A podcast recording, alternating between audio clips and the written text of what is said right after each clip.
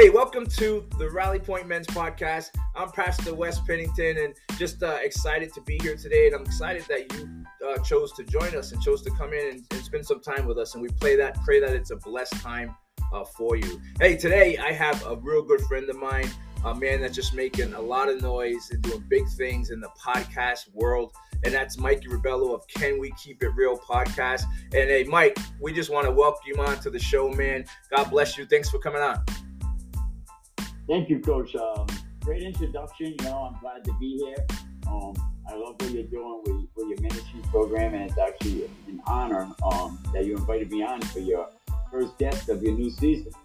Amen. Yeah, we're excited to have you. And, you know, Mike, just so our listeners can get just a little read on who you are, because I know a little bit of your story, so I just want to share that. I want you to be able to share that with our listeners. So tell us, where do you come from, and what makes up Mikey Ribello?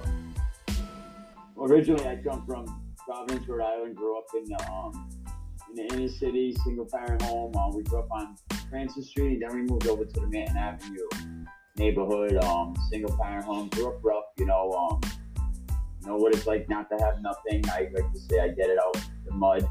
I grew up with a single parent, so my mom was big on integrity and all that stuff, and. You know, and my uncle passed away a couple years ago. Before he passed, his biggest honor was to pass away with integrity. And I just thought, wow, integrity is that important to some people. And I think integrity defines my character. I'm going to tell you how it is, like it is. And, you know, I took that and I started getting into the podcast industry, talking about different types of things. But the Lord kept pulling me, you have to promote these kids. You have to do more. The youth, our kids of today are just being left out. They're feminizing masculinity, right? They're doing all crazy things with our kids. We have to push our youth in a positive direction. So that's where I ended up in promoting the local Rhode Island high school football. Football's a passion that I have. I love high school football more than I love the NFL. Because these kids just have more heart. You know, like they can, I see kids go out there, you know, they're busted up, bruised up, banged up. Put me in, coach. You know, and you look in their eyes and you're like, they believe it, you know. So I just have a passion for these kids, and I think we need to do more to push these kids in a positive direction. Yeah, that's so true. That's so true. And, you know, coming from someone who came from a single parent home, your mom was the father, the mother, the disciplinarian. She was everything in your life. And, you know, it's tough, you know, for a lot of these kids that are growing up without their fathers in their lives. And, you know, that's why it's important to have good, solid men around that can help come in and mentor them and help raise them up so that they can understand what it's like to be a man, what it means to be a man. Did you have anyone in your life like that, Mike, that helped you up through life? I actually did. When I was about 12 years old, you know, growing up in the city, it's kind of tough. You get into mischief, you get into trouble, no matter what. But I ended up running into this guy named Ernie Trappett, former Army Ranger, nice guy, Christian, trained canine dogs. And he took me under his wing, and he was a father figure. He was a friend, a mentor, a guardian. You know, sometimes to me, I thought he was a prophet.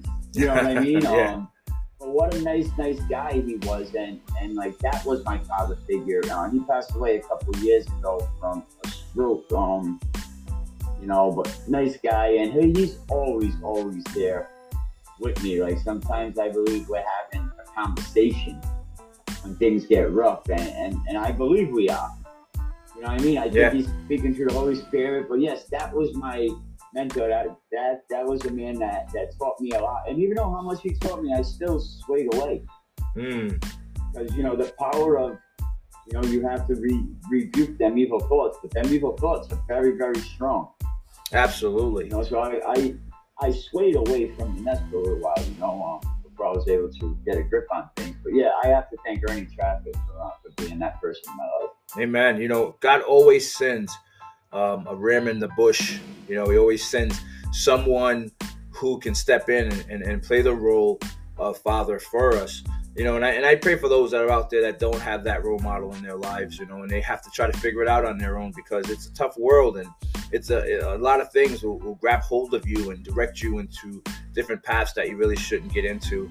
And, you know, that's part of the role of the coach, you know, as we get out there. I know for me, I had a high school football coach who was a mentor to me, you know, and that's what I try to do for the young men that I end up coaching. I hope that I can be a mentor to them and I can kind of, you know, show them the right way and let them see God through me, not through, you know, so much preaching the gospel, but through the life that I live, you know, being a man of integrity, like you mentioned, and also just kind of being honest and truthful with them and directing them in the right way that they should go, you know. And that's why I love the podcast that you have, because, you know, you have coaches on there, you have young coaches to old coaches on there, and, you know, everyone's in there kind of giving their part and accepting one another's viewpoints, and it's not hostile at all. And, you know, how did that develop for you? Oh, how that developed, I started the podcast, you know, I wanted to do things that were edgy, and I figured Rhode Island, I was doing mafia things. We have such a strong connection. So, like, something kept saying, this ain't the way. You got to do more for the kids, for the program. So I started getting the coaches on. Coach Fulton came on when I was doing, like, through Anchor a long time ago, probably 5 years ago. This is, I'm going into my sixth season. So Coach Fulton was one of the first guests, and I was very edgy. And some coaches were afraid. I mean, it was like, I don't know, man, you know, because coaching is still politically connected. Like, you have to be politically correct sometimes. Absolutely. You know, in Rhode Island football, go along, you have to be part of it. Go along, get along, get. And sometimes you can't always say how you feel. And I respect guys that come on and say how they feel. You know what I mean? Like, that's very, very big. So I started getting more coaches on, more coaches agreeing to come on. And I think this year we had 9, 10, 11 different coaches, from Coach Ferraro, that's been around the league a long time, yourself, you know, thank you for that. And a lot of other great coaches, people that aren't coaches. Felix Fernandez, you know, come on, does great things with Rhode Island ranked. We had, you know, Mike Washington comes on, that runs a, you know, he's in a tough, tough program, you know, at Central High School. Stanley Dunbar, you know, so many great coaches. Blake Simpson. I mean, I just hate to leave anyone out. Emerson Gilbo was a great, great guest. You know, so many great guys. And even guys that didn't get along and don't get along came on that, you know, and it's crazy, Coach, because for a small state, we have coaches that don't even know each other. True. They could even cross the hash mark. And I said, I thought you guys go to meetings every year or every month. Like, you have coaches meetings, right? Yeah, absolutely. Oh, yeah, the ones that show up. Yeah. Yeah, you know, and coaches do come to those meetings, but there's not a whole lot of conversation that takes place in those meetings. You know, as I'm there most of the time, so I can attest to that. And, you know, as you were naming off the coaches that, you know, you've spoken with, that's been on your show, as I'm thinking about those men, man, what a great bunch of mentors that you just named off. Like, each and every one of those men are good, solid men that are good mentors to their players, and that actually show them and are honest with them and show them what it's like to be a man. And, you know, and that's huge. That's huge. You know, and they all come on, gravitate to your show. They come on, they give their honest opinion, and believe me, I know, because there's times when I've lost and I'm not really wanting to talk about a football game and what happened, but hey, you know, I gave my word that I'm going to come on and talk about it, and so I do, and I'm sure a lot of those guys feel the same way, you know, after they've lost the game. It's great to come on when you won. You have a lot to talk about. When you've lost, it's hard to kind of, you know, pull in your feelings and have a conversation. But hey, I applaud those that do it, you know, and it allows us to grow. You know, it's actually what it does. And that's what your show does. Coach Dunbar, my most uncomfortable conversation on the podcast, the only interview was Coach Dunbar came on the night that he lost to St. Ray's, and it was just so uncomfortable for me because I don't know what to say. Like, you lost, you know? How'd you do that? You know what I mean? What happened? Why'd you get the mud hole stomped out of you? You know, like, it's like, what do you say? You know, and it's like, but I learned after that, you know what I mean? Like, how to get it done, and, you know, and I know I could tell in your face a lot of videos, like, this guy don't want to be here, but he's doing it because he kept his word. Like, Mike Washington says, you know, Mike, we put a lot of work into putting the game plan together, and sometimes it don't go the way you want. The last thing you want to do is talk about it. I said, you know, Coach, we all put a lot of work in. You know what I mean? But you still got to come on good, loser, and different. I mean, I had coaches come on that said, we're going to win, we're going to kick butt. they get embarrassed and they never came on again. Right. You know, so I can understand how coaches kind of get in your feelings sometimes. You're upset, you lose, but as it's a show, win, lose, or indifferent, I'm going to stand up, hold my integrity, hold my word, and it is what happens, you know. That's how a good commander does it, you know. You lose the fight a lot, but it's all about the battle. Amen, amen, amen. And, you know, that's also like a huge teaching point, you know, because, hey, there's a lot of times that we don't want to do things right in life, but we have to because, you know, hey, sometimes you want to eat, you don't want to get up and go to work. You got to get up and go to work, you know, and that's a great lesson to teach our young men, you know, to show them that, hey, you know what, it's not about bailing out. It's not about quitting. It's not about, you know, I don't want to do it because I wasn't successful. You know, it's about honoring your word. You know, one of the biggest things that I try to teach men in our men's ministry is that let your yes be yes and your no be no. So, hey, if you commit to it, then honor it. You know what I mean? And if you can't honor it, just go about, you know, the right way. Contact the person, let them know, hey, listen, I can't honor that. Will you let me out of my debt? And hopefully if they let you out of the debt, you're in the clear. But, hey, you know what? Sometimes they can't let you out, and you have to still honor your commitment because you gave your word. You know what I mean? Right. I think I reached out to you once. I said, you know, if you want to do it tomorrow, I understand. You know what I mean? Yeah. I reached out to a couple of folks. Like, you don't really have to come on and do this tonight. You know, I know that was a tough one. Because your game against Holman, you guys, great game.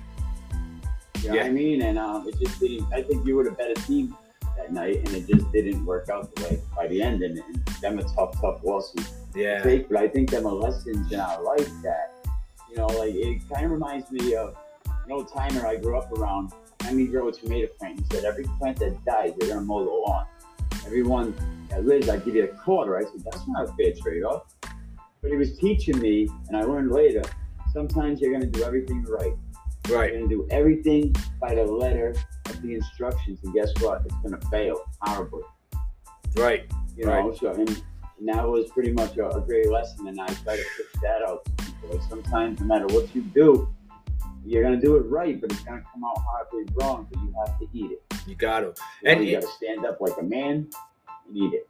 Amen. And you know, and those are great learning points for our young men to learn as they're coming up. That's why I love the game of football, you know, because it teaches you more than just X's and O's. It teaches you about life, you know, and there's some great coaches in Rhode Island, I know, and I'm sure all over the country that are out there doing the right things. You know, they're out there coaching with integrity and doing the right things. There's also guys that aren't, but, you know, we don't want to talk about those guys. So God's been in your life, bro. I know, I see that God is ordaining your steps. Are there any bigger platforms that are coming your way? Like, what's the plan for Can We Keep It Real?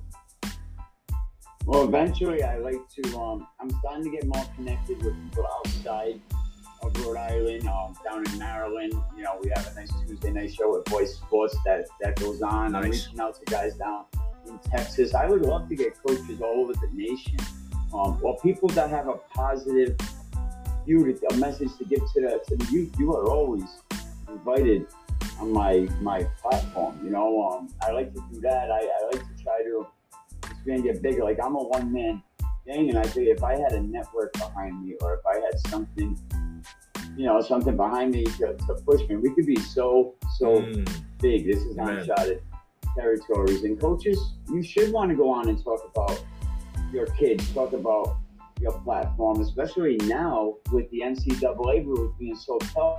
It's even harder for kids to get recruited into college. You know, this year they're expecting only the top 150 kids in the country to get recruited. Wow. You know, and that's not a lot of kids. You know, so that leaves a lot of kids out, and even kids you would think, we're going to see kids when this is over from Rhode Island that you're going to be like, oh my God, why didn't that player get recruited? Because of the new NCAA rules. Right. Where they're taking guys that are already established in college. They have a new free agency now for college players. You know, plus with that whole portal thing that they have now in colleges, where guys can go from school to school. So a lot of colleges are looking in the portals now versus high school football players coming out of high school. Yeah, that's. Yes, and they're taking them first. Yep. And then when you think about it as a coach, how can you really be mad at the colleges? Because, you know, they have a business to run. Right. They're trying to win championships. They said, are we going to take somebody out of high school? Or are we going to take somebody in the portal? And here's the picture.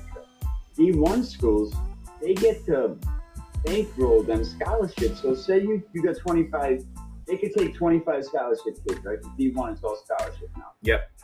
You got 25. So if you only use 5 of them, the extra 20 you could put in the bank. Right? So now next year you have 40. You put another 20 in the bank. The following year you have 60, and then you have 80. Now if you want the fourth year, you're going to use your original 25, and now you have an extra 80. Wow. And it's legal because you are technically not going over your 25 scholarships, 85 max. Right, you're not going over that because them other scholarships were bankrolled from previous seasons. So wow. It's just the NCAA rules, and I don't think they're going to change much. But I talked to recruiters that said this is bad for high school football players for the next 3 to 5 years. Yeah. Well, hopefully, Mike, hopefully that we're coaching these young men up to be good, solid role models within the community. So whether they go on to play college football, hopefully they go on to college and just become good role models and good people. If I could get one player, 2 players to kind of go from the program and just become good people within the community, then I've been a success in my role as a coach. And hopefully they can see God in me. You know what I mean? Not that I have to preach the gospel to them, but just in the way that I live my life, just in the integrity that I hold and how I go about things. You'd be surprised how kids, they see everything.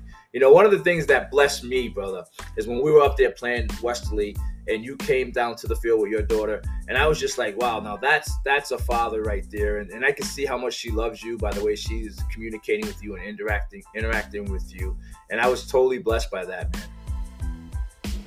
Yeah. She, I took her down here. She has a great time. She knows everybody. Anyway, my daughter, I feel like at 9 years old, she's already a celebrity with everybody. I'm walking around, like, I took her up there that same day. We're up on the bleachers walking by, and I was like, Hi, Michaela.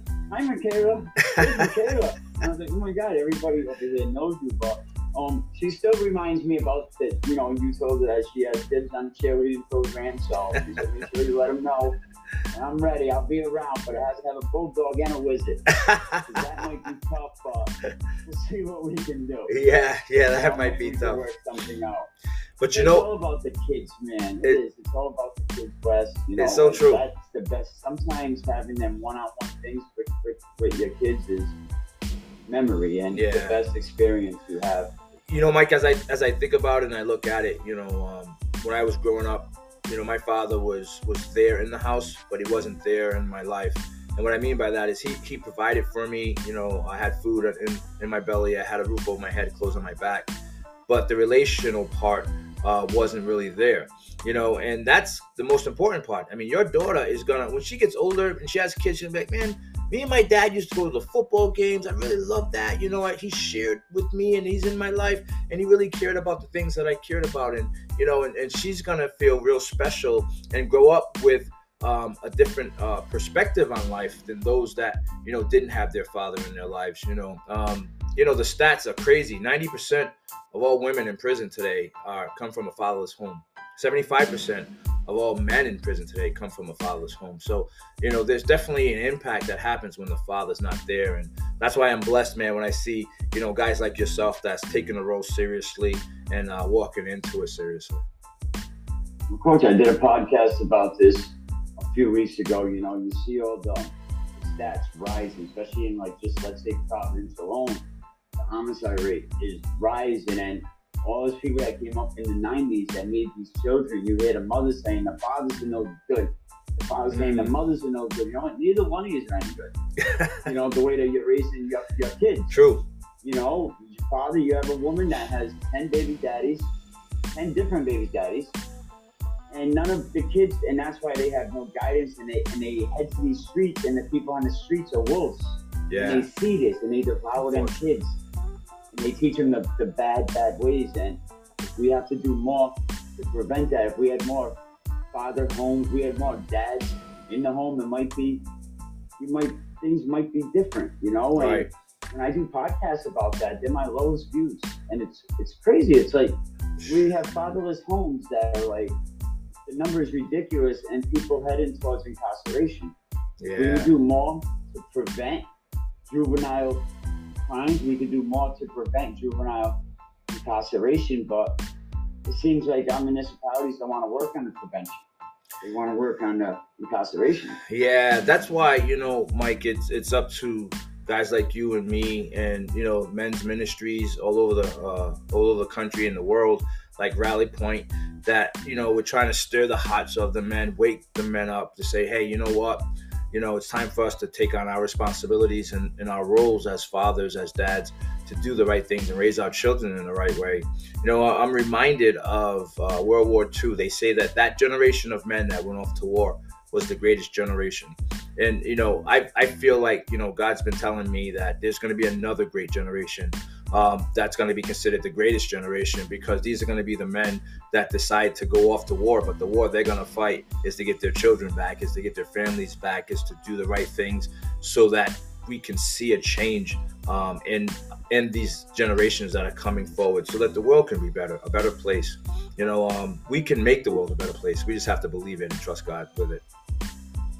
It's funny you bring up the World War II thing, because I tell people, like, I was like, when some people say, oh, you know, sometimes they're all rough things to say, I was like, we shouldn't be sugarcoating. At one time, these kids had a rifle in their hand, and they were on a boat, 17 years old, heading off to fight a war. Yeah. And them men became the greatest men in the history of our country. Wow. Yeah, that's powerful. In our history book, we have more heroes coming from that era, you know, that we look up to. And we got away from that. And we got away from, you know, having tough men in our lives. You know, I say football programs should have more people that maybe lived a rough life and they straighten themselves out as mentors. But some programs disagree with that, and they wonder why it don't work. It don't work. You know, we got into the give everybody a trophy idea, and, you know, just the whole coddling thing. And, you know, I mean, there's probably some space for that in development of children, but the truth is that, you know, we just have to have their fathers in their lives and do it, you know, in a way that shows integrity and shows that God is in their lives with them. And, you know, I love it, man, that as I'm listening to you speak, I'm like going, hey, we're keeping it real today. You know, this is what it's all about, and that's what your show is all about. You know, can we keep it real? And I want to encourage you guys, if you haven't listened to any of Mike's podcasts, to go find it. You know, can we keep it real? And then, Mike, why don't you tell the audience how can they find you? The easiest way, if you Google "Can We Keep It Real" by Mikey Ribello on Google, you'll come up with hundreds of places. But I'm on all social media platforms, Spotify. I just signed a new two-year deal with Apple iTunes. I mean, with iHeartRadio, which was tremendous to get on iHeartRadio. It's the biggest platform around. Apple iTunes, Google Play, Spotify, basically everywhere. Facebook. Now I stream live on Twitter when the show goes live. I did one the other day about the NCAA portal. That's over 1,000 views now. And if anybody wants to be a guest, definitely inbox me on Messenger, Can We Keep It Real podcast page. Basically, you put in Can We Keep It Real, you're going to find me. Amen. Amen. Hey, you heard it. You heard it right from his own voice. Check him out. Can We Keep It Real podcast? And he does keep it real. I mean, I love speaking with Mikey and being on the show, and love having you on the show as well, Mike. And, you know, you just put a lot of valuable and golden nuggets out there for the guys and the people that are listening to our show. You know, and I really appreciate you coming on, man. Thank you, Coach. I really appreciate it. And everybody, go out and get that book. We're planning on his new book out. He's not promoting it. I am. Go get his new book. Yeah, hey, check it out. It's Through the Smoker. You know, what barbecue can teach you about how God prepares a man. You know, you can pick that up on Amazon, you know, or you can hit me up on Facebook Messenger. If you want a copy, we'll get you a copy. But, yeah, check that out, Through the Smoker. And once again, hey, thank you, Mikey Ribello, for Can We Keep It Real, the podcast that's blowing up in Rhode Island. And I'm sure eventually soon, real soon, it's going to be blowing up all over the country, because I know that God is with him, and God is doing a great service in him and ordering his steps, and I can see it. And we just want to thank you also, the listeners, for just tuning in with us and just spending some time with us as we talk about what it means and what it looks like to be a man of God. And we pray that you continue to listen in and continue to tune in to the Rally Point Men's Podcast. May you be blessed. May you be protected. May God just come into your life in a powerful way. And we pray for you always, and we bless you. And just stay tuned and stay connected. In Jesus' name, God bless you. Amen. Amen, amen. Man. Thank you, Coach. Good luck. You know, I posted the first 25 people ordered a book. I'll get you an autograph. Yeah. We'll do that. Bless you, brother.